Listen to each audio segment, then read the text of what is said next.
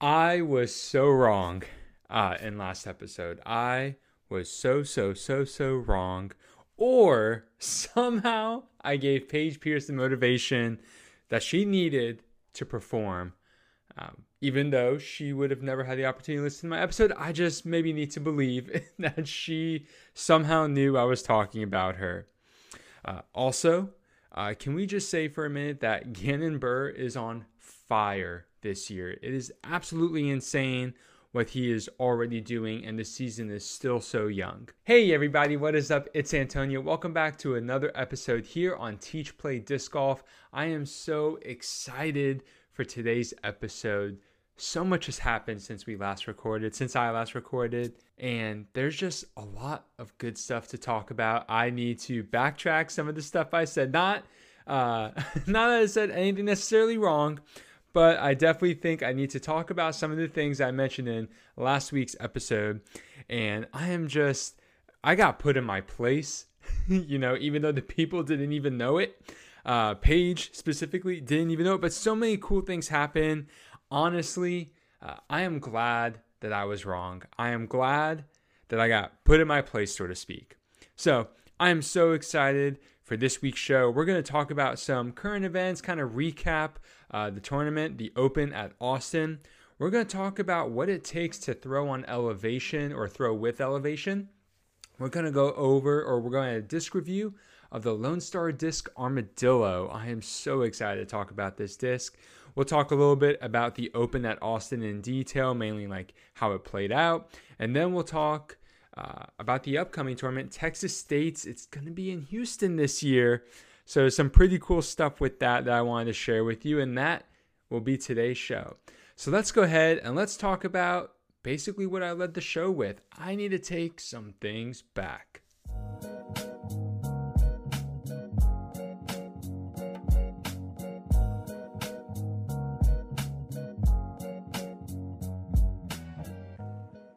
Well, I don't know that Paige will ever that Paige Pierce will ever listen to this show, let alone this episode. But if you do, Paige, I am so sorry. I did not really think that you were out of your prime. I didn't necessarily know what was going on. But in last week's episode, I talked about how Paige has not won a tournament since July of last year. Now, like I said, there's a lot of players who haven't won a tournament since July of last year. But when you're five time world champ Paige Pierce, arguably the greatest FPO player ever, it's kind of uh, it's kind of shocking that she wouldn't have won something since July of last year. So that was definitely something that stood out to me. But you know what? She proved me wrong. At the Open at Austin, Paige was playing super super good. Now she didn't go bogey free. It's it was really hard to go bogey free on that course. Let's just say we'll talk about that uh, you know later on in the show. I want to focus on Paige here, but she played really good, consistent golf, and I was just really happy for her. I really really was. Um, super happy for her to be back, not only on the podium, but in the winner's circle. Uh, I, I hope this is a sign of things to come. I, I hope this means that we just have another competitor in the FPO field, someone who's been there for a long time and, and she's making sort of her comeback now, uh, so to speak. I really hope that's what we get to see. I would love to see Kristin and Paige and Katrina and Ella Hansen has been doing well too. I would love to see them start to duke it out. The other thing that uh, has just blown my mind in the last week Gannon Buhr. We've talked about him a lot on this show, uh, way more than I ever thought that we were probably going to talk about Gannon outside of him winning. Granted, he's won, but we've talked about him a lot with just Prodigy. Um, and yet he won again. And something that just blows my mind about all this is I don't even know if Gannon's 18 yet, legitimately. I know he ended the season at 17. I don't know if he had his 18th birthday yet. So Gannon is USDGC champ.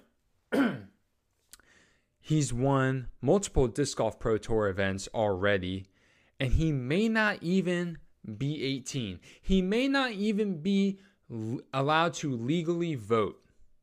It is against the law if he's 17 right now that Gannon can't even vote. And yet he is out here slaying these courses. Just absolutely insane. He is so so good. I I am so excited for Gannon and his future, but also this is to me a sign of things to come in disc golf in general. We're seeing it in MPO with a lot of young players, younger than 21, 22 years old, competing, doing really well, having crazy distance, crazy touch, amazing putting skills on the MPO side and on the FPO side. And so disc golf is just in a really good place. We have a lot of young talent, people who started playing disc golf from when they were toddlers or elementary school.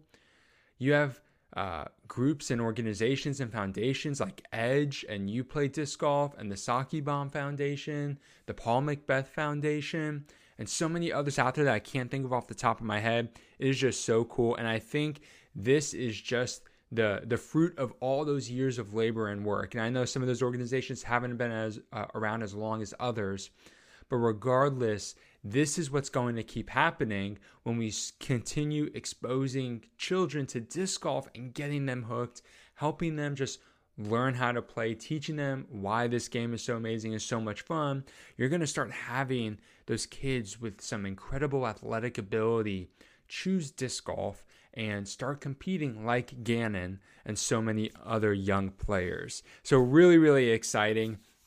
Um, let's segue a little. We've talked about, you know, Paige and, and Gannon and their physical accomplishments, to winning, doing great things in disc golf the past weekend. But there are two players that both talked about some, some mental game challenges. We'll start with Paul McBeth. I don't know if you guys saw his recent post on Instagram or one of his recent posts. Um, came out on Monday, I believe he posted about it. He congratulated Gannon Buhr. You know, I you know I know not everybody loves Paul McBeth. I like Paul McBeth. I'll just uh, be upfront about that. I think he is a class act. I think he's great for the sport. I like Paul McBeth. I know some people find him a little off-putting a little bit. All right.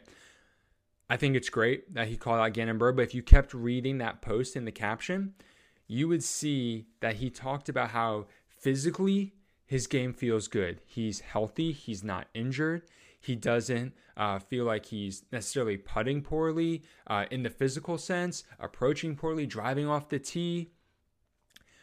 But one of the one of Paul's biggest strengths is his mental game between the ears and that was something that he talked about as kind of it's been a struggle this season.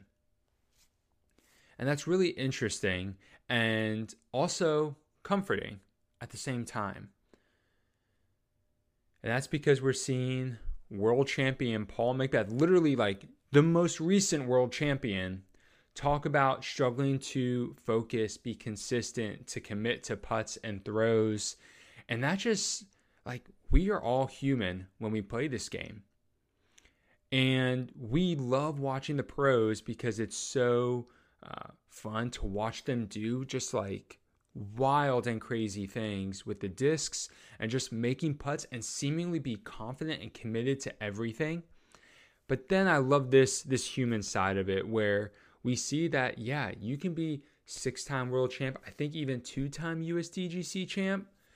Obviously, has won a lot, still struggles, seemingly with confidence at times, with commitment, with, you know, um, just playing well, having the mental fortitude to push through some bad holes and bad shots.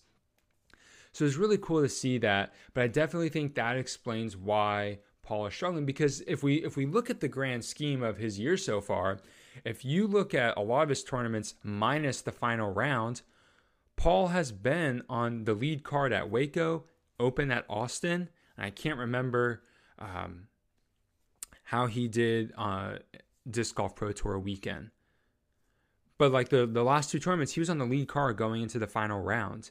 And at the end of the tournament, spoiler alert, he doesn't even finish top five. So there's definitely something that's happening psychologically for him that he's going to have to work out. Similarly, Kristin Tattar, for the first time, I think it's I think the DGPT pulled up the stat since 2021. Kristin Tattar did not finish on the podium at a disc golf pro tour event. Now, this is shocking because that was one of the biggest stats last year, and even when Tattar finished like second or third, she was really seemingly like in contention the whole time for the win. But but this past weekend, the Open at Austin, Kristin struggled. And she talked about on Instagram too and just for uh, she she alluded to some things but didn't really dive into details but just like old it, it almost sounded like old memories and old stressors coming back. Maybe some uh, issues that she had years before or just a few years ago, like with disc golf and confidence and hitting her lines, all of a sudden those bad memories started coming back up because it was starting to happen again over and over and over, especially in the final round. Whatever it was, Kristin shared some insight into her final round collapse, but ultimately, I am not too worried about her or Paul because I think they are such top tier professionals that they will be fine. They're going to figure it out. They have to. they have to. And and not because I'm saying that and not even necessarily for for fans and spectators that they have to figure it out, but you don't get to where they are professionally without having gone through this dozens and hundreds and maybe even thousands of times before. Having those uh, self doubt, those doubtful thoughts, those questions. You don't get to where they are without going through that. Yeah, they've had a lot of success, obviously, to get to where they are right now, world champions. But that's because they've gone through a lot of downs, not just the ups. And so I'm excited to see how they bounce back. I'm excited to see how Kristin performs at uh, uh, Texas State's. I, I didn't see Paul's name when I quickly looked through the lineup uh, for Texas State's. So I don't know if he's there, but I'm sure at the next tournament he will bounce back, and I'm excited for that as well. But let's go ahead and let's talk about me and you a little bit. All right.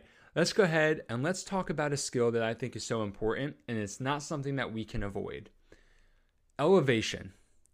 I love uh, Philo Brathwaite when he talks about throwing with the undulations of the earth, of the ground and especially with him and Ian Aaron, he whew, he and Ian Anderson on the mic are just awesome. I love their insight and something that we see on the Pro Tour and at courses where we are elevation is a thing. Now, I spent the last 5 years playing a lot of disc golf in Texas. Now, the part of Texas that I was in, the Dallas, East Texas area, there's not a lot of elevation change. It is fairly flat. But even still, there was some elevation change. There were some downhills and uphills, and you have to learn how to adjust to those. The way you play disc golf on flat ground is not the same way you play disc golf with elevation. So let's go ahead and let's start with talking about uphill. Okay. So some I'm going to try and make all of this as easy to understand as possible. Um, but I apologize if I kind of get in the weeds with some explanations here. So, throwing uphill. You're throwing up the hill, obviously, you're going to pick a disc that you throw. Now, something to keep in mind is that remember, when a disc slows down, it starts to fade. Even if a disc has zero or one turn, you know, hardly any turn, it will settle and fade just a little bit. So when you're throwing uphill, gravity is pulling the disc down. And so, as gravity is pulling the disc down, as the disc is going up, it's going to slow down a lot quicker. Which is why, if you can throw 300 feet flat, it's not that easy to throw 300 feet uphill. Gravity's pulling the disc down. So, as gravity's pulling it down, that's making the disc slow down a lot quicker. So, a disc is going to fade out. So, if I'm throwing a Mockingbird, a Lone Star Disc Mockingbird, flat ground, I'm going to get some turn out of it. If I throw it uphill, depending on the steepness of the hill, I may still get some turn out of it, but it's going to fade a lot sooner and it's going to fade a lot harder. It's going to crash a lot harder. If I decide to take like a destroyer or a firebird or a force or uh, you know I forget all the uh, overstable modes for MVP, but like a, a Dynamic Discs like Raider or something, something that has fade. If I throw that on a flat ground and I can't get them to turn, let's say, and I try and throw it uphill, they're going to fade and crash even harder. And so, uphill, when you're throwing uphill, think about it like this the disc is going to slow down sooner and it's going to be harder to get more distance. So, what you want to do when throwing uphill is throw understable discs. An understable disc is going to give you natural normally more glide. It's obviously going to have more turn. And so the the the turn and the uphill angle will work against each other in a good way. They're going to basically cancel each other out. And so you'll get a straighter flight, more glide and carry up the hill, and then eventually the disc will will slow down and fade and drop. But since it's an understable disc thrown uphill, you should get more distance. You should have a straighter flight as long as you don't throw it on hyzer. Now, throwing uphill on hyzer, you have to have like really good power depending on the, the steepness of the hill. But basically, for uphill, throw understable. And the hardest part about throwing uphill is aiming higher than you normally aim.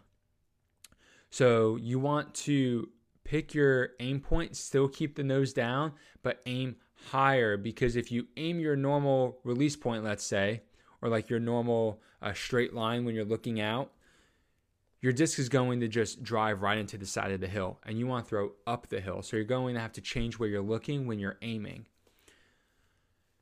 So that's how you throw uphill, fairly surface level. Hopefully, gave you some good details there. Downhill. Downhill, take everything I just said about uphill and flip flop it. A disc turns in a headwind because the the the aerodynamics, the flight dynamics of it, in in simplest terms, the disc feels like it's actually flying faster than it is in a headwind, which is why it turns over more. That's why you throw a more stable disc in a headwind because it will still turn but have the stability to fight out. Whereas an understable disc in the headwind that already turns is going to turn even more. So that headwind almost makes the disc feel like it's traveling faster than it really is along the plane, along the ground. So downhill is the same principle because you have gravity pulling the disc down. So when you're throwing uphill, you're basically throwing away from the center of the earth, so to speak. Now throwing downhill, you're throwing towards the center of the earth, so to speak. And so gravity's pulling it. The disc is going to be traveling a little bit faster. Okay? And so if you throw an understable disc downhill, it's going to turn a lot more than you want it to.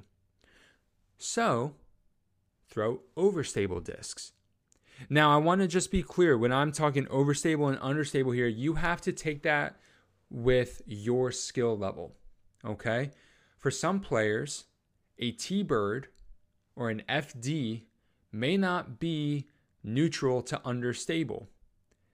Or, excuse me, uh, yeah, for some players, the T bird and FD may be uh, neutral or understable to them, whereas to others, those may be more overstable discs just depending on your power, your form, how far you can throw that kind of thing. So when I'm saying overstable and understable, think about the discs in your bag and what fills that slot for you. And obviously you'll want to test this, but what fills that slot for you? So downhill, go and throw an overstable disc because it's going the disc is going to feel like it's flying faster, so it'll turn ideally a little bit more or at least fly straight the whole way and not fade out super soon. So you're going to see straighter flights downhill, even with an overstable disc, and it will fade at the very end.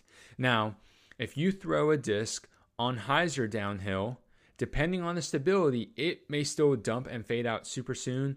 Or if it's a flippy disc, it will flip to flat and turn. And depending on the shot shape you need, that may be good or that may be bad.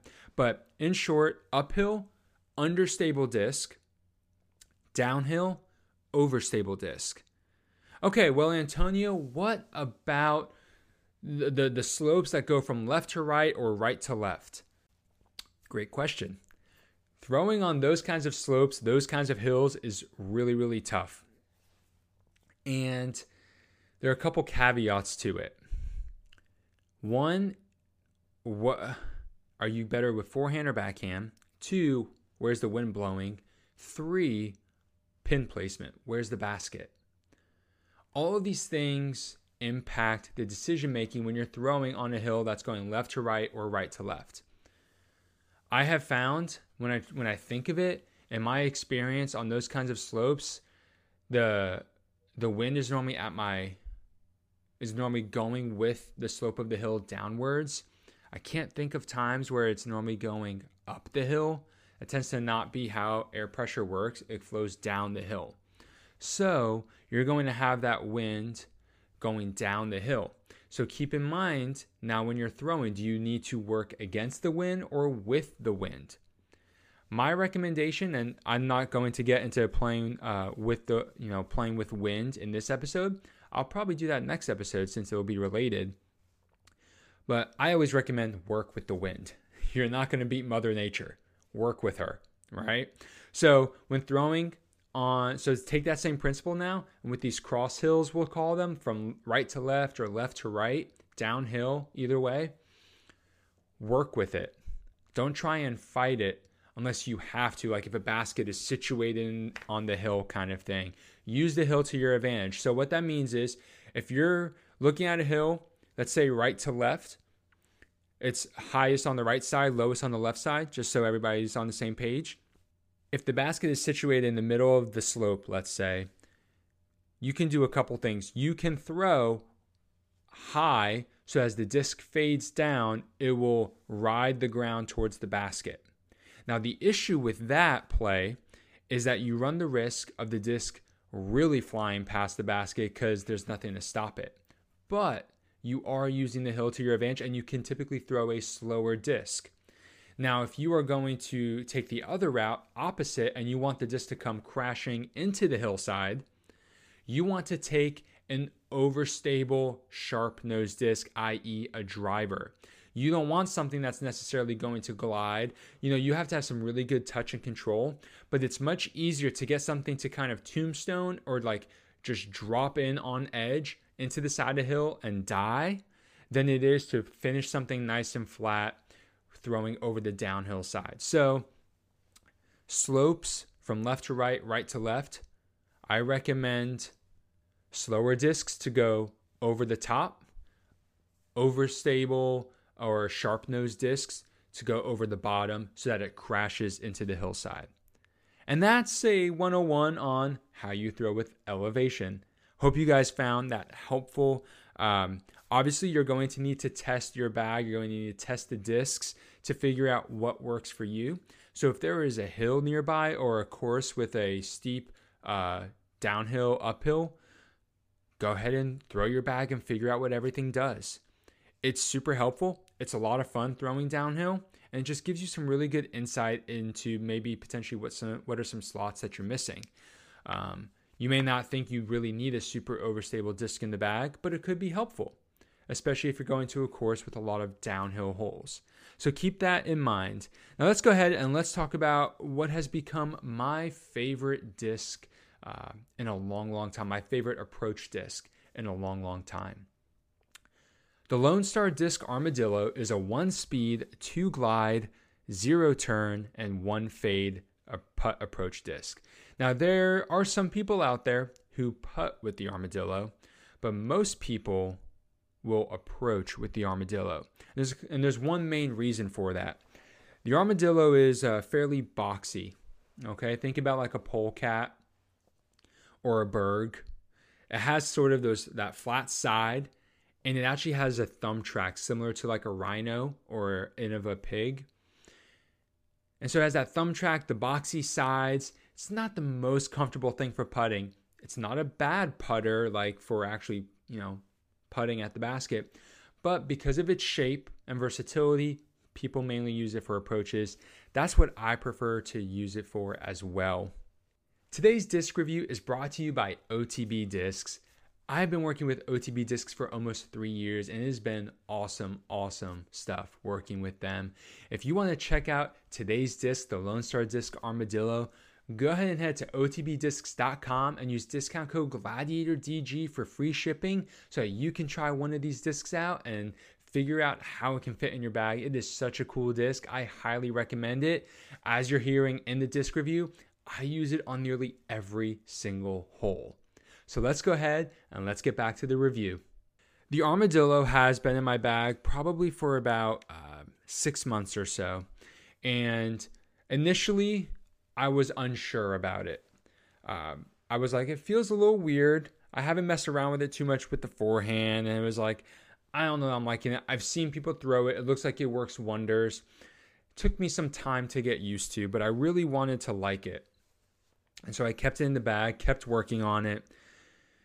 And when I say I throw that disc probably 15 out of 18 holes, I'm not exaggerating. This disc is so good.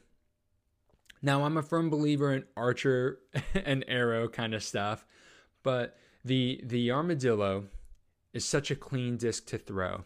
There's nothing fancy about it. Yeah, it has a thumb track. Yeah, it's got a little bit of a square shape, so it might feel weird initially. But as you use it more, you get really comfortable throwing it because it comes out of the hand so clean. It is a great disc for learning how to approach the basket better. Even in premium plastic, this disc does not slide on the ground. Like, I like to use base plastics when approaching the basket because they stick to the ground better versus premium. And I still use my, I think it's Bravo uh, Armadillo to approach the basket with absolutely zero issues. It slows down and stops right near the basket. I don't have to worry about it going long. This disc is incredibly uh, straight flying, but with a little nose up or a little bit of hyzer, it'll fade very gently. And it does season and beat in a little bit. You can get some turn out of the Armadillo since it's so slow and has very little stability to it. But brand new, it will hold a straight line. And so it's a reliable disc out of the box. Like I said, it has a unique hand feel. Spend some time with it. If you don't like it initially, I don't blame you. I felt the same way. So I totally understand if it feels weird in the hand. But if you've tried something like a rhino or a pig or a berg or a polecat, they all have some unique uh, hand feel. They all have some unique rims. Give this a shot if you're wanting to try something new. Now, I will say this about the armadillo it is not overstable. It's not understable, it is neutral. It is a perfect neutral approach disc. So you if you are looking for something that will fly straight and go exactly where you want it, try out the Armadillo today. Uh, I know that sounded a little salesy, but I really, really like it. I throw it on nearly every single hole. If I'm inside 200 feet, I'm probably throwing the Armadillo uh, given whatever you know the terrain of the hole is. Um, if it's a pretty straightforward shot, forehand or backhand, I'm probably throwing the armadillo. It is just that good, that reliable, and I like it a lot. And I will say, um, mine's not super super duper beat in, and I've been throwing it for the last six months as much as I have been. Um, so it holds its stability really well. I have noticed that after a little bit of you know throwing you know just in the last six months throwing it on like three quarters of the holes in a course uh, it turns a little bit now when i throw it um, but it will hold its flight characteristics for so long which is one of the things that lone star disc prides itself on. So go ahead and check out the armadillo. You can get it at otb discs. And if you go to their website use discount code gladiator dg to save yourself some shipping costs. Alrighty, so we started the show talking about Paige Pierce, Gannon Buhr, Paul McBeth, and Kristin Tattar, and at uh, with you know the Open at Austin in context. And I wanted to come back to that tournament and really talk about it as a whole and not just players specifically. The Open at Austin, uh, my understanding, replaced the Open at Belton last year, which is about 45 minutes outside of Austin, is what I've heard. And uh, I was under the impression that they were going to be playing some of the more popular courses in the Austin area when I recorded last week's episode. They did not. They played Harvey Penick, I believe is what it was called. And so, like, you didn't hear me talk about the courses in Austin in last week's episode because I had to edit that out once I realized, oh, I done messed up. So they played Harvey Penick, I believe is the name of the course. And the professionals played great. Like overall, I think they were good. They were entertaining to watch. The scores were close most of the weekend. But the course design was a little. Mm, it left a lot to be desired, honestly. I was so excited uh, for day one before I realized that they uh, were not going to be playing some of the more popular courses in Austin.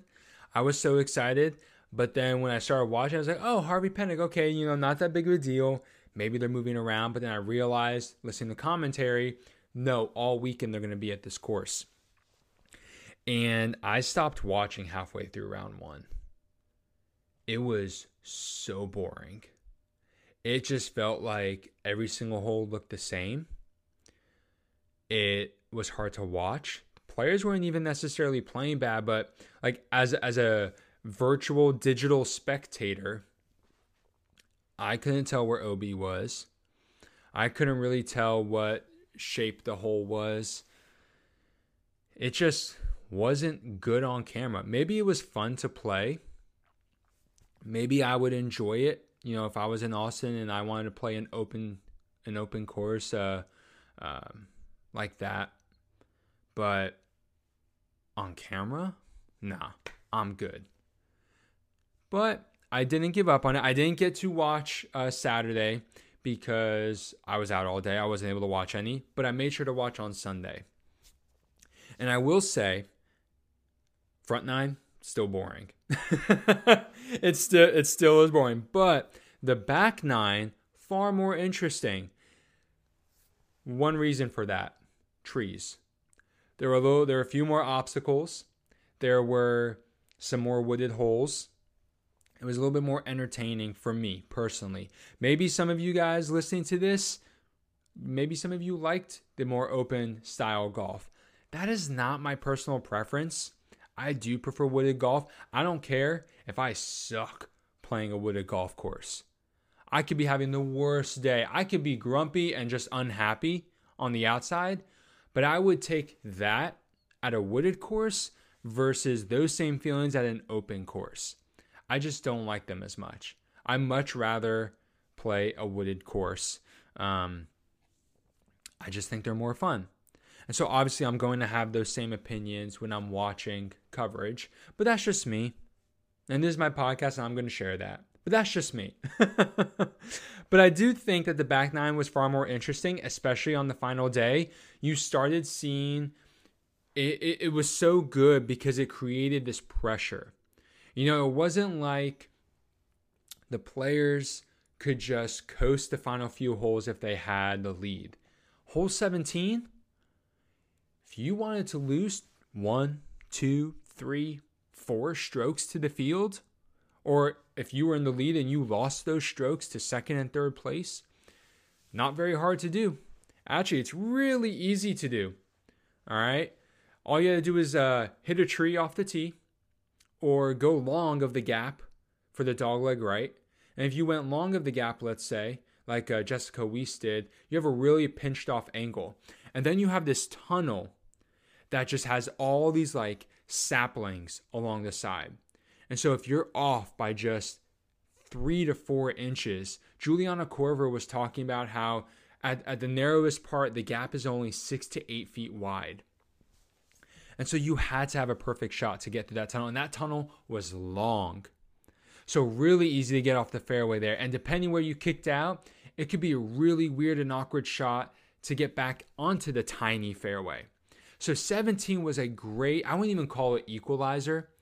All right. Uh, 17 was a great stressor. Similar, I guess, to like hole 17 at USDGC, where like tournaments could be won and definitely lost on that hole. Hole 17 at Harvey Penick was super cool. Definitely created some backups, but super cool because you know the players were stressed going into the hole. You knew players who were in contention for winning knew what this hole meant. What it could potentially mean for them to win, to lose, to fall out of, you know, podium finish, fall out of top five, fall out of top 10. Great hole, great time to have it in the round. If you have a hole like that too early in the round, it might knock some people off, but other players can kind of maybe mount a little bit of a comeback afterwards. But having it as hole 17 is awesome. And then hole 18 is super unique because you have the road coming up along the left side. You have the OB golf green, and so the fairway narrowed to sort of like a uh, a pinch point, and then it opened up again going towards the fairway. But you had a bunch of OB wooded area, unkept area that you didn't want to end up in, uh, like Kristin Tattar ended up in, and it was just two holes back to back where the the potential winner could not take their foot off the gas they had to keep pushing. They had not necessarily to play aggressively, but they had to focus. If they lost focus for even just one throw, that could open the door for their competition to steal the victory from them. So, of the Open at Austin, I really like the last two holes, provided for some great drama.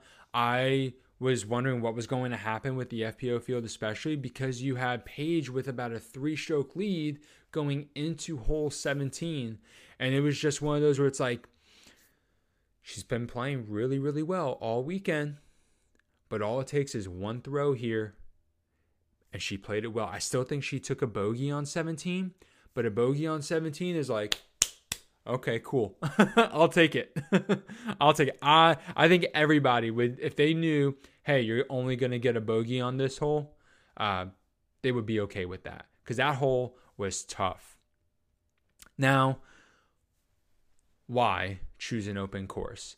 You know, Austin has a lot of cool courses, and I talked with some people who are either from that area or currently live in that area, and they had some interesting things. I've heard these before about a law of uh, course selection for the Disc Golf Pro Tour. Um, but basically, what I heard is cell coverage, park control, spectators. With live coverage, disc golf is in a really interesting spot. Trying to make money by having spectators come, follow some cards around with the VIP pass, or have gallery areas where fans with just like a day pass um, can just sit and watch a bunch of different cards come through. I get that you need to have those staging areas, those gallery. You got to have enough space for fans who buy the VIP passes to walk with the cards, but it there's like this balance that they're still trying to figure out, I think, in having courses that the players find entertaining that is entertaining on coverage and that fans and spectators will enjoy and making it just easy for their job. And like I'm, I'm not trying I'm really trying to hold back criticism because I know it's not an easy decision, especially when you have some really cool and fun courses in the area, but it's like these courses aren't really made for the kind of traffic that a disc golf pro tour event's going to bring.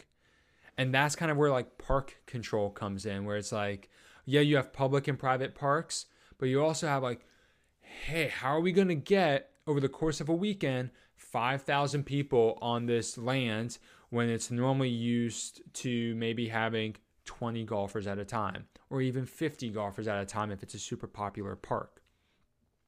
So there's a lot of these challenges.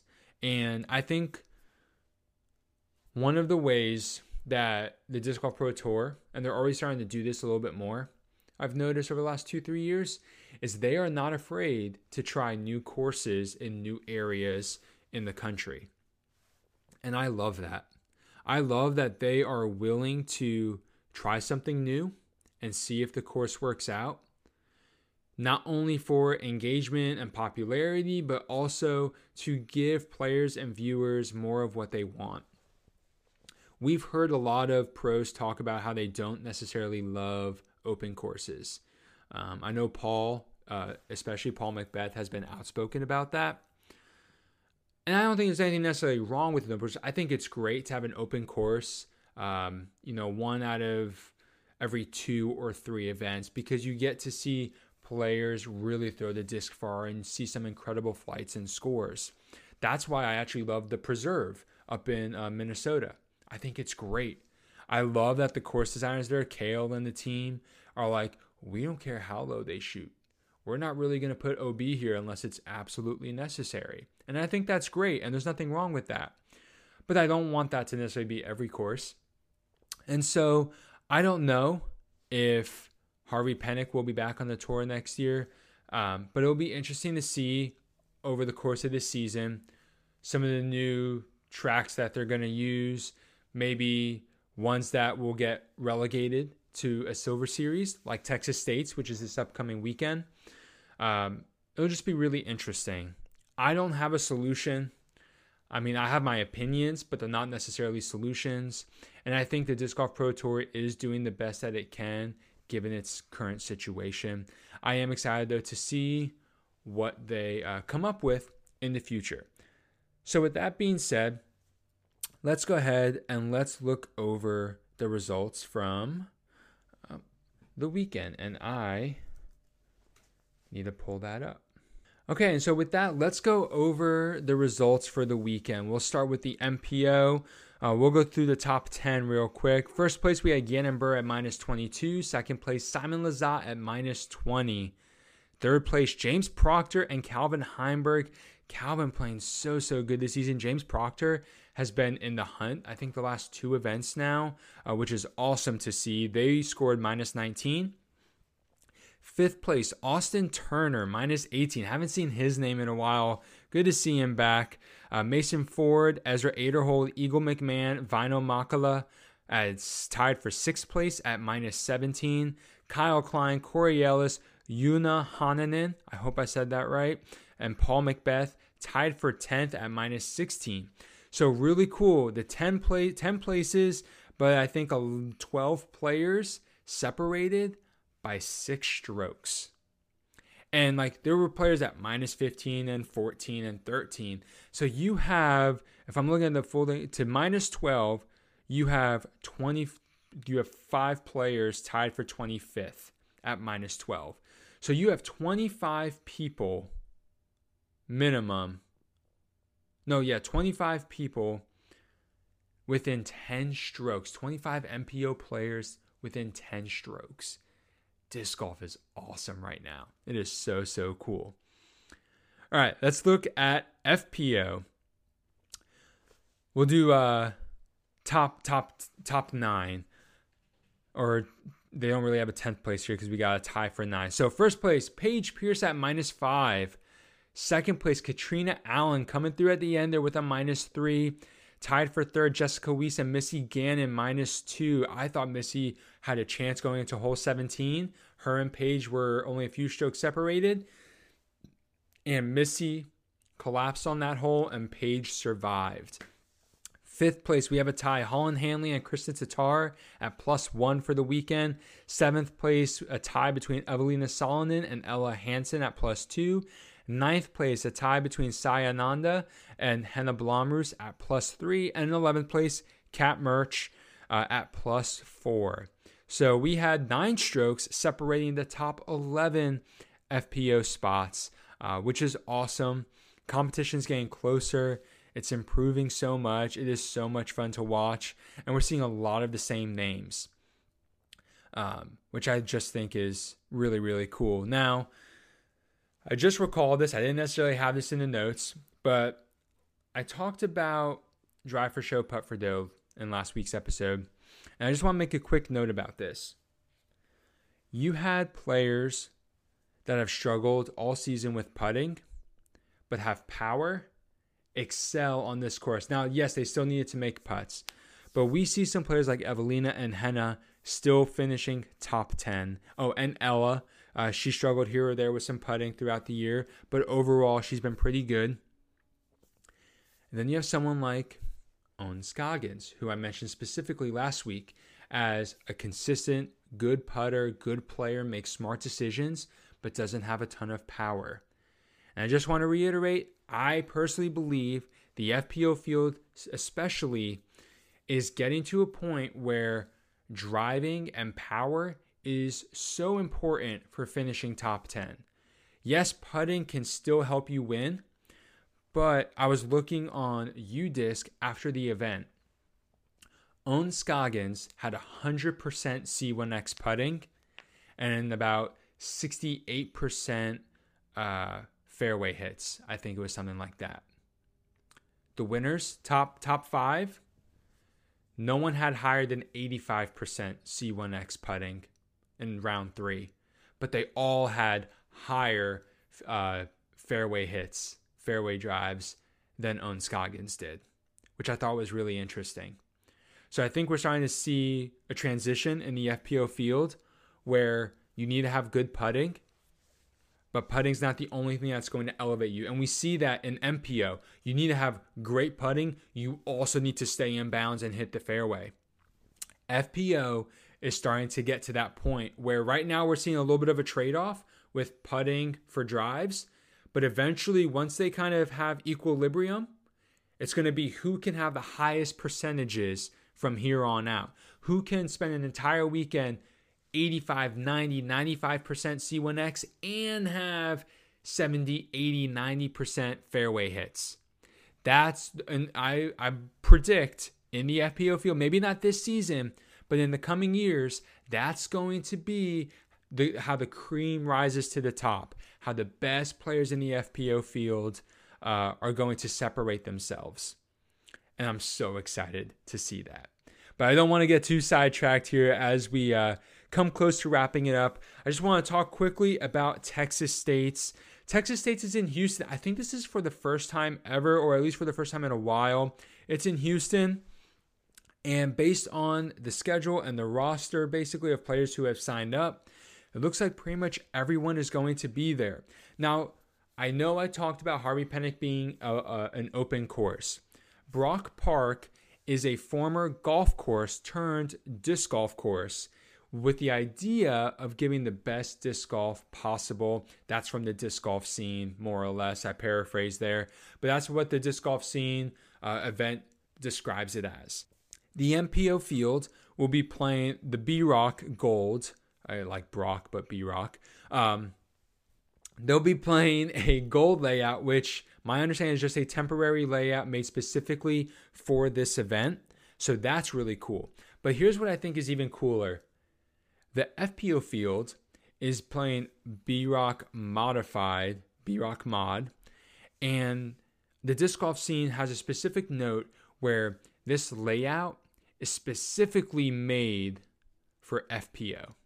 And I think that is awesome because we hear FPO players all the time talk about how their layouts just aren't that good, aren't that fun. It's just they make the, the, the course designers make the MPO and then they say, okay, FPO put a short T pad here, here, here, here, here. And the, there's not much more like thought put into it. So the fact that FPO is getting a specifically designed course for them, I think is awesome. There are no Grip 6 picks this weekend, so I don't have any picks, but I am excited to see some awesome golf this weekend. I think it's going to be so good. Um, it is my birthday this weekend, so I don't know how much disc golf I will watch live, but I will most definitely be watching some post produce, be supporting Jomez and whoever else. I definitely will be watching skins matches. I love OTB skins with GK Pro. So, so good. But if you haven't watched any of those, you really need to check them out. But I don't have any picks for this week, but I am excited. And uh, thank you so much, guys, for listening. Here at Teach Play Disc Golf, there are a couple things I always want to remind my listeners and my viewers. Take the time this week to teach someone how to play, whether that's in person, virtually, over phone, just talking about disc golf, introducing them. Take the time to teach them. This game is so awesome and we all love it for a reason. Share that love and appreciation with someone else. And make sure you go out and play this weekend and have fun. Um, yes, scores matter, scores count, winning is always fun, but disc golf is also always fun. So go out and play and have fun. And never forget, guys, have a great round.